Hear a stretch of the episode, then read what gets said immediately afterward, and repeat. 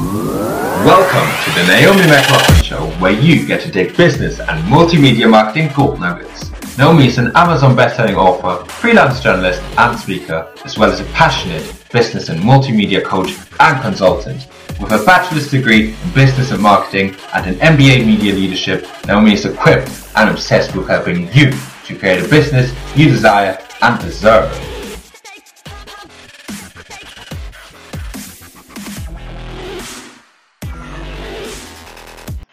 And welcome again. I'm Naomi McLaughlan, your host. Thank you so much for tuning into my podcast. Today's podcast is inspired by a conversation I had with a friend today who is considering to offer her overseas apartment for holidaymakers. We discussed the benefits of getting her prepared for possibly holiday lets and how to attract potential clients. Since she would like to rent it out only 11 months per year, she was wondering how to figure out how many clients she would need and how to properly forecast potential earnings. So, today I would like to help you to make informed choices and plans by using the capacity planning model, which is a strategic technique I use to determine the X number of potential customers and or clients and products you could potentially serve. The whole point of capacity planning is to make sure that you intelligently meet demand given available assets, so meaning all the resources you have, the production and distribution network, and business policies.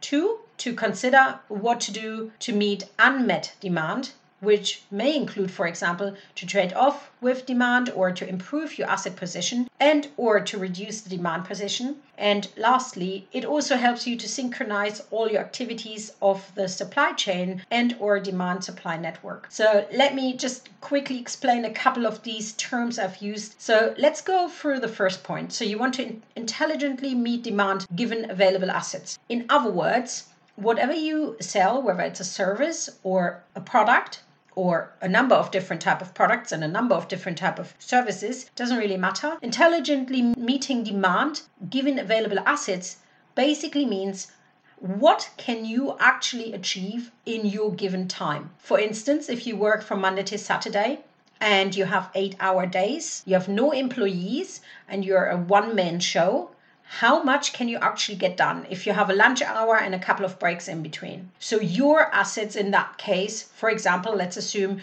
you're a coach like me, a business coach or consultant, then in that case, obviously you are your biggest asset because the knowledge and the service would solely come from you.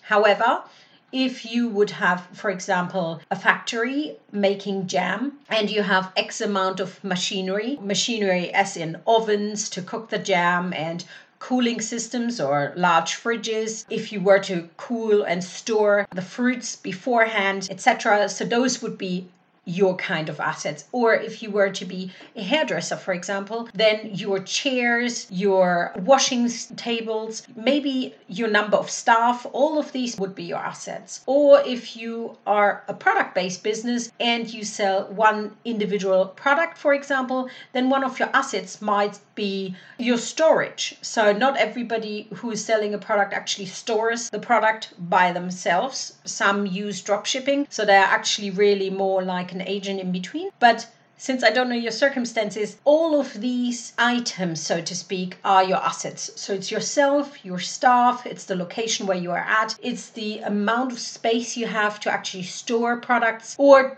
the place of service. So if you're online based, for example, your place of service might just be a phone and your website, or your phone, website, and email. So it really depends on what type of assets you have. Now, the production distribution network, production obviously is a term you already know. I'm sure you do. So it depends on your production. So assuming you have a home-based bakery and you make customized birthday cakes, for example, you might only have one oven and even it might be an industrial oven. It might have a certain capacity and that's all you have or you have a number of baking tins, but that's your capacity. So if you only have 20 tins, you can't do more, or you would have to add to your assets. You can't do more than 20 cakes at a time, for example. That would even be possible to fit it all into your oven. Then your distribution network is obviously how do you ship it or how do you distribute whatever you sell towards your customers and clients. And you might also have business policies. You might also be restricted by regulations. So, for example, everybody is entitled, if you have staff members, they're entitled to breaks, they're entitled to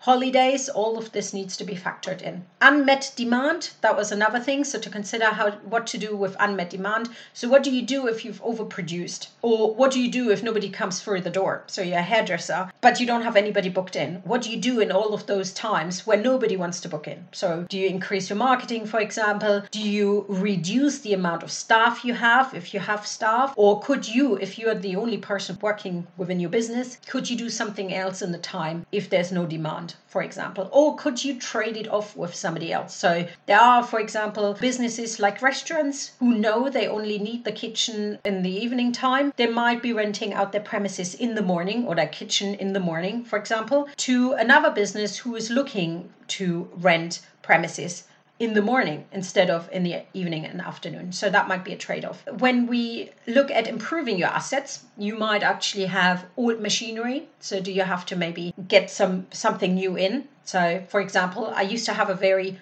good but really laggy laptop and I loved my laptop and everything was installed and exactly how I wanted it but it was lagging and crashing so I had to replace it and that would be an improvement of my asset in this case or do you have to reduce the demand position. So, for example, could you outsource something? So, I can only do X amount of content creation, for example. But if I were to add somebody else into my team, then obviously the work could be divided, or at least part of the work I can't cover, somebody else might be able to cover. Synchronizing all your activities basically means that you time and plan everything into the supply chain. So, in my case, as a coach, how do people book my services or how do they find them in the first place? So, all the marketing and sales activities, then timing it with my booking structure, timing it with my calendar so that I don't have too much time in between, but also enough time in between if there's an overlay, etc. And also the demand supply network. So if you synchronize your activities based on your supply chain and or on your demand supply network, that's the same if you have a number of agents or another agent working for you who refers clients to you, for example, or even customers, you might need to look at that as well. So maybe their activities are stronger in certain seasons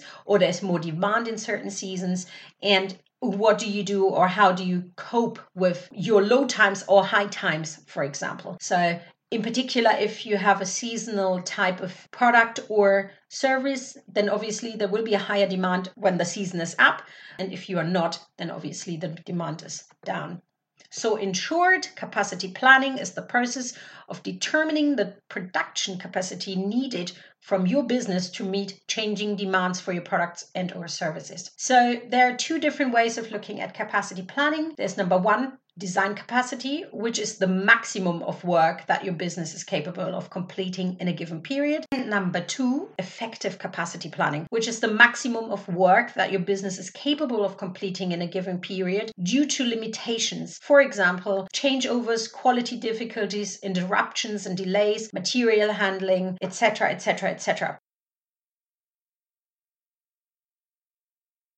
So, just to quickly recap, the capacity planning is a process to determining the production capacity needed for your business to meet changing demands for your products and or services. So, I hope this was helpful for you, for you to go forward and plan your activities, to strategize, to be effective, and to consider your limitations as well as your assets. Think about your labor, your land, your facilities, your infrastructure, your machinery, and your resources which are required to deliver products, services, and all your processes I hope this was helpful. I'm Naomi McLaughlan. Please like, comment, follow, and share. And I'm looking forward to speak to you soon. Goodbye for today.